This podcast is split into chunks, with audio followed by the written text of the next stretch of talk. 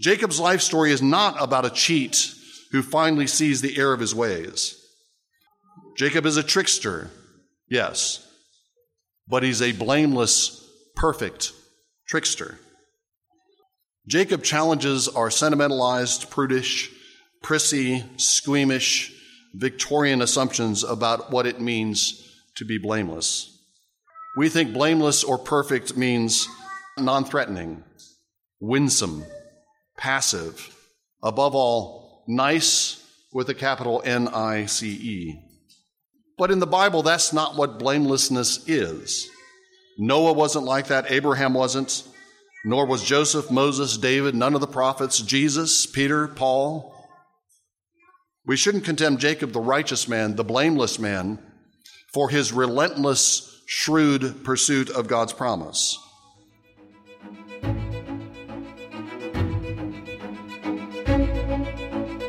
Hey, folks, and welcome back to the Theopolis Podcast. I'm your host, Brian Moats, and I'm the content manager at Theopolis Institute. We at Theopolis train men and women to lead cultural renewal by renewing the church. Participants in our programs learn to read the Bible imaginatively, worship God faithfully, and engage the culture intelligently. In this episode, we have a recent sermon from Peter Leithart that he delivered at All Saints in Honolulu, Hawaii, as he was there recently for a series of lectures and a regional course. We want to make you aware of a couple of events coming up with Theopolis. Right around the corner on November 11th and 12th is our regional course on how to sing the Psalms, which will be in Unity, Maine. And we are also announcing our March intensive course, which will be here in Birmingham and taught by Peter Leithart, on Paul, Apostle of the Risen David. In this course, Peter is going to be seeking to offer a holistic understanding of Paul's theology by focusing on the letters of Galatians and Romans. While seeking to grasp Paul's work in its historical setting, this course is going to expound on the continuing relevance of Pauline theology in the 21st century. So, to check out our psalm singing course in Maine and to get more information about our upcoming March intensive here in Birmingham, you can find links down there in the show notes. We hope that you enjoy and are encouraged by this homily, and we want to thank you so much for listening. And here's Peter Leithart preaching on the life of Jacob.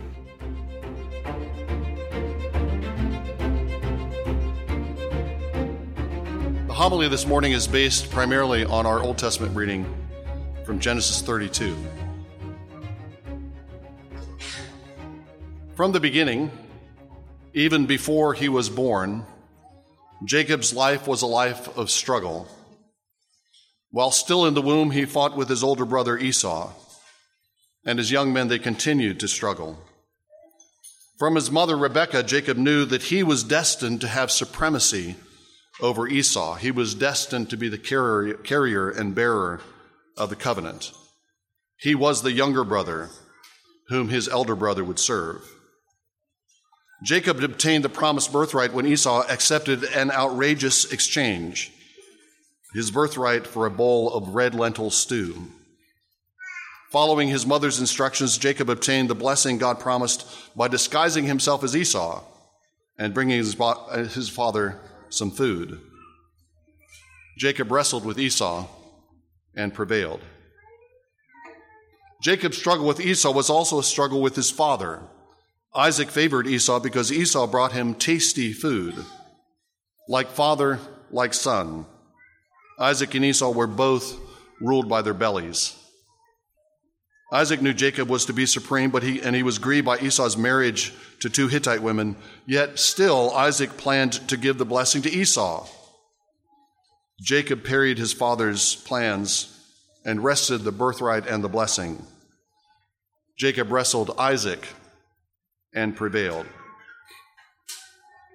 Esau, of course, didn't like being supplanted, and he plotted to kill Jacob. So Jacob fled from his father's house, beginning a 20 year exile in Paddan Aram in the house of his uncle Laban.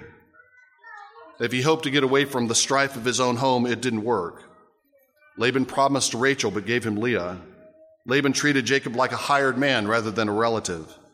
Jacob protected Laban's flocks, and when one of them was killed, Jacob made it good. He spent his days in the hot sun, his nights in the frost. Yet Laban kept cheating him and changing his wages. If God had not been with Jacob, Laban would have sent him out empty handed. Yet, in spite of Laban, Jacob flourished in Paddan Aram. He got two wives, two maidservants, eleven sons, large flocks and herds. Jacob wrestled Laban and prevailed. Well, of course, Jacob's life was a life of constant struggle, we might think. Jacob, after all, was dishonest, a trickster, a shyster, a liar, a cheat, an opportunist, shifty, untrustworthy, negligent, probably a little bit effeminate, a mama's boy who spent his days in the tents instead of out hunting with his manly, manly brother Esau. God said, Jacob have I loved and Esau have I hated. And then comes the popular preacherly punchline. What's surprising is not that God hated Esau. What's surprising is that he loved Jacob. Jacob was right to be, Esau was right to be angry at his brother, we think. After all, Jacob cheated him. Isaac didn't want Jacob to have the birthright because Isaac understood Jacob's character. He knew that he was corrupt. Laban might have deceived Jacob, but it was a fitting, delicious, eye for eye payback. The deceiver deceived. That's a popular way to tell the story of Jacob. His, it makes his life story one of unmerited grace. If God can make Jacob the father of his people, he can use any disreputable man, any liar, for his own purposes. The message of Jacob's life becomes the message of every story of the Bible. You are a rotten sinner, yet God saves rotten sinners. The problem is that's not the story the Bible tells about Jacob. We're not well served by our translations. As Jacob and Esau grow, we're told Esau became a skillful hunter, a man of the field, but Jacob was a smooth man living in tents. That translation makes it sound as if Esau is active and powerful. Jacob is a 95 pound weakling and a homeboy. Esau's hairy all over. Jacob probably couldn't grow a beard if he tried. But that's not what Genesis actually says. The fact that Esau is a hunter should put us on alert. The only hunter we've met so far in the book of Genesis is Nimrod, the founder of Babel and Nineveh. It's not promising if Esau is another Nimrod. Besides, the text does not say that Jacob was smooth or peaceable. Genesis 25 27 says Jacob was perfect.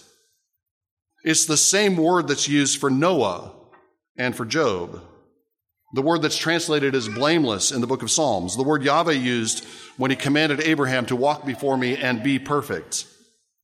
Genesis is not talking about Jacob's complexion or his dermal condition. It's talking about his character. At the beginning of Jacob's story, not at the end, but at the beginning of Jacob's story, he's a perfect, complete, and mature man. Jacob's life story is not about a cheat who finally sees the error of his ways. His life story is like the life story of Job, recounting the travails and trials, the struggles, strife, and wrestling of a blameless man. Jacob is a trickster, yes, but he's a blameless, perfect trickster. With Rebekah, he concocts a charade to take the blessing from Esau but it's a mature, righteous charade designed to pull Isaac back from his disastrous course and to get the covenant back on track. Jacob slips away from Laban under cover of night, but his departure is the act of a blameless man trying to escape an abusive employer who is also his uncle and his father in law. Jacob challenges our sentimentalized, prudish, prissy, squeamish, Victorian assumptions about what it means to be blameless. We think blameless or perfect means non threatening, winsome, passive, above all, nice with a capital N I C E. But in the Bible, that's not what blamelessness is. Noah wasn't like that, Abraham wasn't, nor was Joseph, Moses, David, none of the prophets, Jesus, Peter, Paul. We shouldn't condemn Jacob, the righteous man, the blameless man, for his relentless, shrewd pursuit of God's promise. We should instead examine ourselves.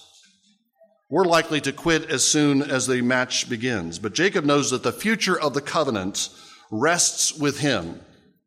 He knows it would be a disaster for Esau to receive the birthright and the blessing. He knows God's promise, and he fights to get and keep it. Jacob plays for keeps. He aims to win. He wrestles with men in order to prevail. But we're still missing the key to Jacob's story. And the episode in our Old Testament text gives us the last piece of the puzzle. Jacob is returning to the land after 20 years with Laban. He gathers his wives, his children, his flocks. He flees from Laban by night. It's a pre enactment of the Exodus and the Passover. Laban chases him down, like Pharaoh will later chase down the Israelites. But Jacob and Laban set a boundary and they cut a covenant, and each swears not to harm the other. As Jacob comes to the edge of the land, he learns that Esau is coming out with 400 men. He sends ahead goats, camels, cattle, donkeys in droves, a gift to pacify his brethren. That night he sends his wives, their maids, and his children across the Jabbok into the land, and Jacob is left alone at the border of the land, just as he was alone at Bethel on the night that he fled from Esau. And in the middle of the night, he's attacked and he's forced into a wrestling match again. Jacob has wrestled with Esau, he's wrestled with Isaac, with Laban. Jacob has wrestled all his life, and now as he prepares to re enter the land, he's wrestling again. But with whom? In the darkness, Jacob doesn't know. Maybe it's Esau. Maybe the gifts didn't pacify Esau. Maybe he wants to have it out with Jacob one last time, once for all, man to man. Get this struggle over once and for all. Maybe it's Laban. Laban promised not to attack, but Laban has been breaking promises as long as Jacob has known him. Maybe he's angry at Jacob for leaving him, for taking Laban's daughters and his grandchildren and his herds and his flocks. Jacob's whole life come to a climax here. In one night, he relives, relives the whole life of wrestling. From the womb through his youth, through his adulthood in Paddan Aram, it all comes to a head here at the brook Jabbok, at the edge of the land of promise. And on this night, in this climactic wrestling match, Jacob has a revelation. His whole life becomes clear when he realizes he's not wrestling Esau, he's not wrestling Laban, he's not wrestling any man. He's wrestled men and prevailed, but on this night, he wrestles with God. And he knows he's been wrestling with God all along. When he wrestled in the womb with Esau, he was wrestling with God. When he wrestled his birthright and blessing from Esau, he was wrestling with God. When he wrestled with Isaac and Laban, he was wrestling with God. As he struggled with men, he was always struggling with God. Jacob was a perfect man, but God intended to make him more perfect. Jacob was mature, but God sent obstacles and barriers, frustrations and enemies so that Jacob could become more mature. Jacob wins. He prevails by clinging to God, by not letting him go, even when the angel cripples him by touching him on the thigh. He prevails as the widow prevails on the judge in the gospel reading by his persistence in seeking God. By the time he gets to the Jabbok, Jacob is not just a man who wrestles with men and prevails.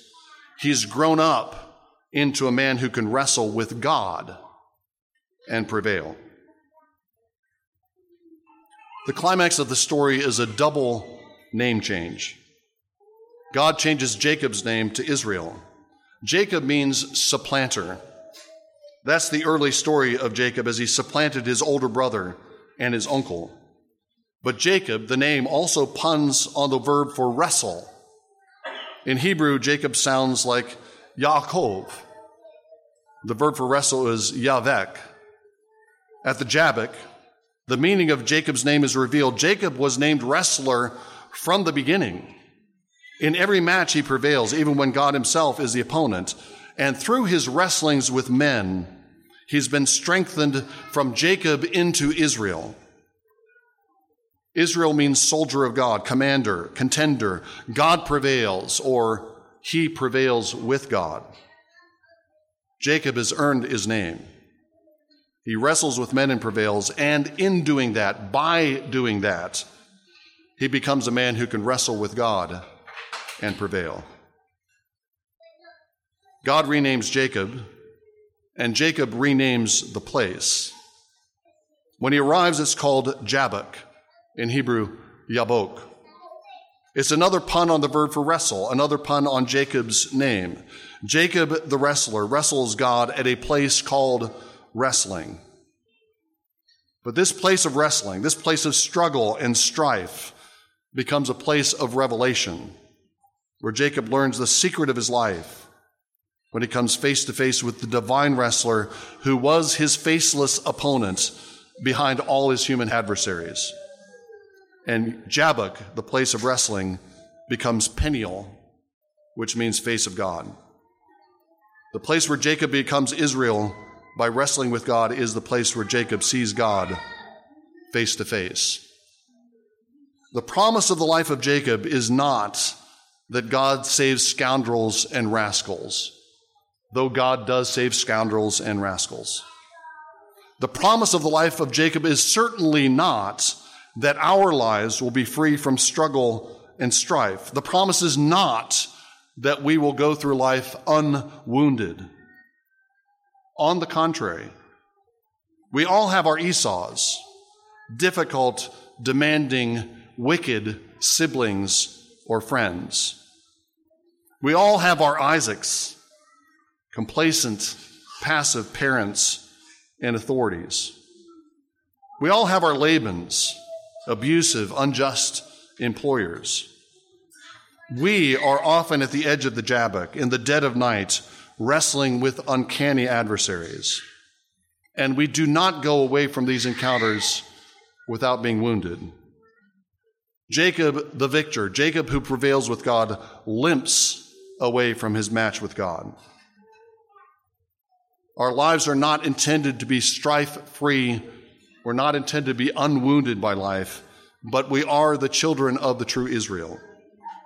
And we're called to wrestle with men so that we become strong enough to wrestle with God and to prevail with Him. The promise of the life of Jacob is that God Himself is behind all of our adversaries. And He sends them into our lives so that we can grow into maturity in Christ.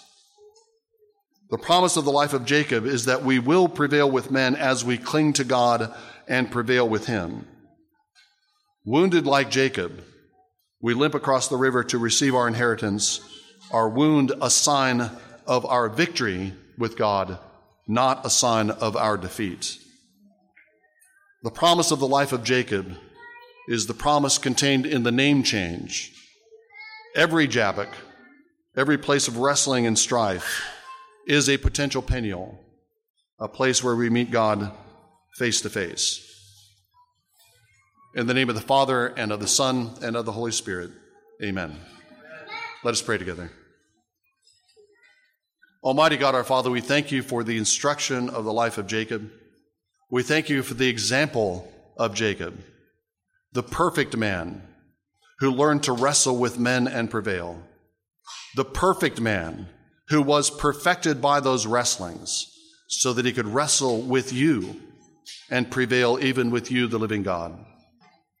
We pray that you would make us children of Jacob, a true Israel, who wrestles with men in faith, wrestle with men and whatever obstacles you place in our way, confident that you place them there and that in wrestling with those obstacles and those frustrations and those enemies, we are in fact wrestling with you, being strengthened. We pray that you would give us the promise of this account, that every place of wrestling would be a place where we see you face to face. And we offer this prayer in the name of Jesus Christ. Amen.